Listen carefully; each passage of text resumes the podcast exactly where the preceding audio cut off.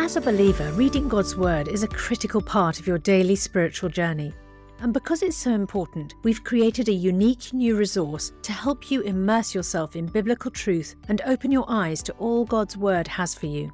It's a free PDF download called The Word One to One that takes you on a guided journey through John chapter 1. With biblical text and short commentary, each page provides insights that will strengthen your faith in an easy to read guided format. There's truly no other resource like this. Download your free PDF copy today at premierinsight.org forward slash resources. That's premierinsight.org forward slash resources.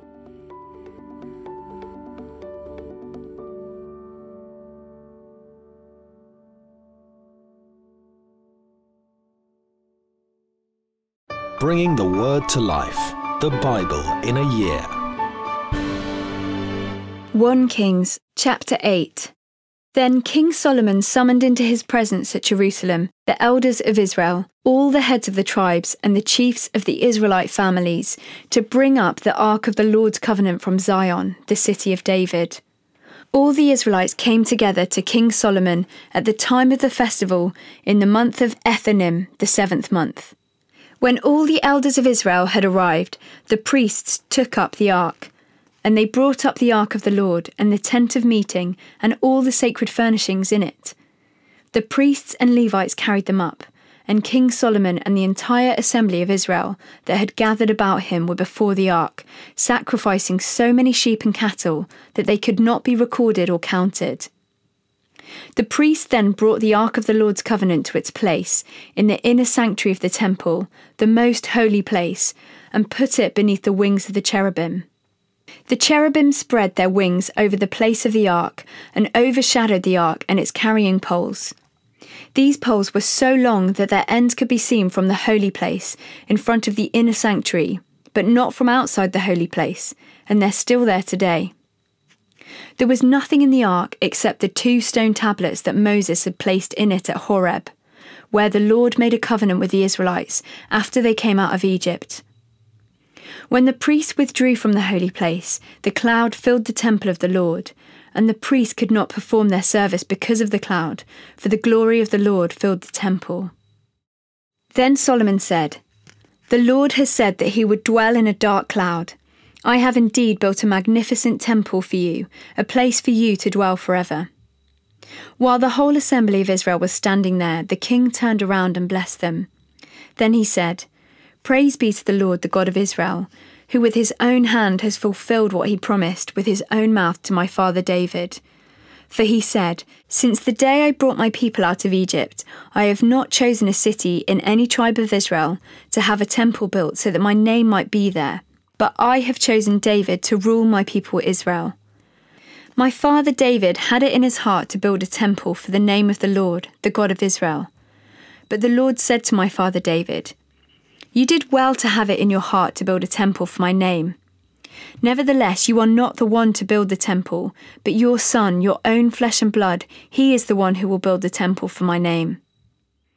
The Lord has kept the promise he made. I have succeeded David my father, and now I sit on the throne of Israel, just as the Lord promised, and I have built the temple for the name of the Lord, the God of Israel. I have provided a place there for the ark, in which is the covenant of the Lord that he made with our ancestors when he brought them out of Egypt. Then Solomon stood before the altar of the Lord, in front of the whole assembly of Israel, spread out his hands towards heaven, and said, Lord, the God of Israel, there is no God like you, in heaven above or on earth below. You who keep your covenant of love with your servants, who continue wholeheartedly in your way. You have kept your promise to your servant David, my father. With your mouth you have promised, and with your hand you have fulfilled it, as it is today. Now, Lord, the God of Israel, keep for your servant David, my father, the promises you made to him, when you said, You shall never fail to have a successor to sit before me on the throne of Israel, if only your descendants are careful in all they do to walk before me faithfully as you have done. And now, God of Israel, let your word that you promised your servant David, my father, come true. But will God really dwell on earth? The heavens, even the highest heavens, cannot contain you. How much less this temple I have built? Yet give attention to your servant's prayer and his plea for mercy, Lord my God. Hear the cry and the prayer that your servant is praying in your presence this day. May your eyes be open towards this temple night and day, this place of which you've said, My name shall be there, so that you will hear the prayer your servant prays towards this place. Hear the supplication of your servant and of your people Israel when they pray towards this place. Hear from heaven your dwelling place, and when you hear, forgive. When anyone wrongs their neighbour and is required to take an oath, and they come and swear the oath before your altar in this temple, then hear from heaven and act. Judge between your servants, condemning the guilty by bringing down on their heads what they have done, and vindicating the innocent by treating them in accordance with their innocence. When your people Israel have been defeated by an enemy because they've sinned against you, and when they turn back to you and give praise to your name, praying and making supplication to you in this temple, then hear from heaven and forgive the sin of your people Israel, and bring them back to the land you gave your ancestors. When the heavens are shut up and there is no rain because your people have sinned against you, and when they pray towards this place and give praise to your name, and turn from their sin because you've afflicted them, then hear from heaven and forgive the sin of your servants, your people, Israel. Teach them the right way to live, and send rain on the land you give your people for an inheritance. When famine or plague comes to the land, or blight or mildew, locusts or grasshoppers, or when an enemy besieges them in any of their cities, whatever disaster or disease may come, and when a prayer or plea is made by anyone among your people Israel, being aware of the afflictions of their own hearts, and spreading out their hands towards this temple, then hear from heaven your dwelling place. Forgive and act. Deal with everyone according to all they do, since you know their hearts, for you alone know every human heart, so that they will fear you all the time they live in the land you gave our ancestors. As for the foreigner who does not belong to your people Israel, but has come from a distant land, because of your name, for they will hear of your great name and your mighty hand and your outstretched arm when they come and pray towards this temple. Then hear from heaven your dwelling place do whatever the foreigner asks of you, so that all the peoples of the earth may know your name and fear you, as do your own people Israel. And may they know that this house I have built bears your name. When your people go to war against their enemies, wherever you send them, and when they pray to the Lord towards the city you've chosen and the temple I have built for your name, then hear from heaven their prayer and their plea, and uphold their cause when they sin against you, for there is no one who does not sin, and you become angry with them and give them over to their enemies, who take them captive to their own lands, far away or near. And if they have a change of heart in the land where they're held captive, and repent and plead with you in the land of their captors, and say, We have sinned, we have done wrong, we've acted wickedly. And if they turn back to you with all their heart and soul in the land of their enemies who took them captive, and pray to you towards the land you gave their ancestors, towards the city you've chosen and the temple I've built for your name. Then, from heaven your dwelling place, hear their prayer and their plea, and uphold their cause. Hear their prayer and their plea, and forgive your people who've sinned against you. Forgive all the offences they've committed against you, and cause their captors to show them mercy. For they are your people and your inheritance, whom you brought out of Egypt, out of that iron smelting furnace. May your eyes be open to your servant's plea, and to the plea of your people Israel, and may you listen to them whenever they cry out to you for you singled them out from all the nations of the world to be your own inheritance, just as you declared through your servant Moses when you, sovereign Lord, brought our ancestors out of Egypt. When Solomon had finished all these prayers and supplications to the Lord, he rose from before the altar of the Lord, where he'd been kneeling with his hands spread out towards heaven. He stood and blessed the whole assembly of Israel in a loud voice, saying, Praise be to the Lord, who's given rest to his people Israel, just as he promised. Not one word has failed of all the good promises he gave through his servant Moses. May the Lord our God be with us, as he was with our ancestors. May he never leave us nor forsake us. May he turn our hearts to him, to walk in obedience to him, and keep the commands, decrees, and laws he gave our ancestors. And may these words of mine, which I've prayed before the Lord, be near to the Lord. And may these words of mine, which I've prayed before the Lord, be near to the Lord our God day and night, that he may uphold the cause of his servant and the cause of his people Israel, according to each day's need. So that all the peoples of the earth may know that the Lord is God, and there is no other. And may your heart be fully committed to the Lord our God, to live by his decrees and obey his commands at this time. Then the king and all Israel with him offered sacrifices before the Lord. Solomon offered a sacrifice of fellowship offerings to the Lord 22,000 cattle and 120,000 sheep and goats. So the king and all the Israelites dedicated the temple of the Lord.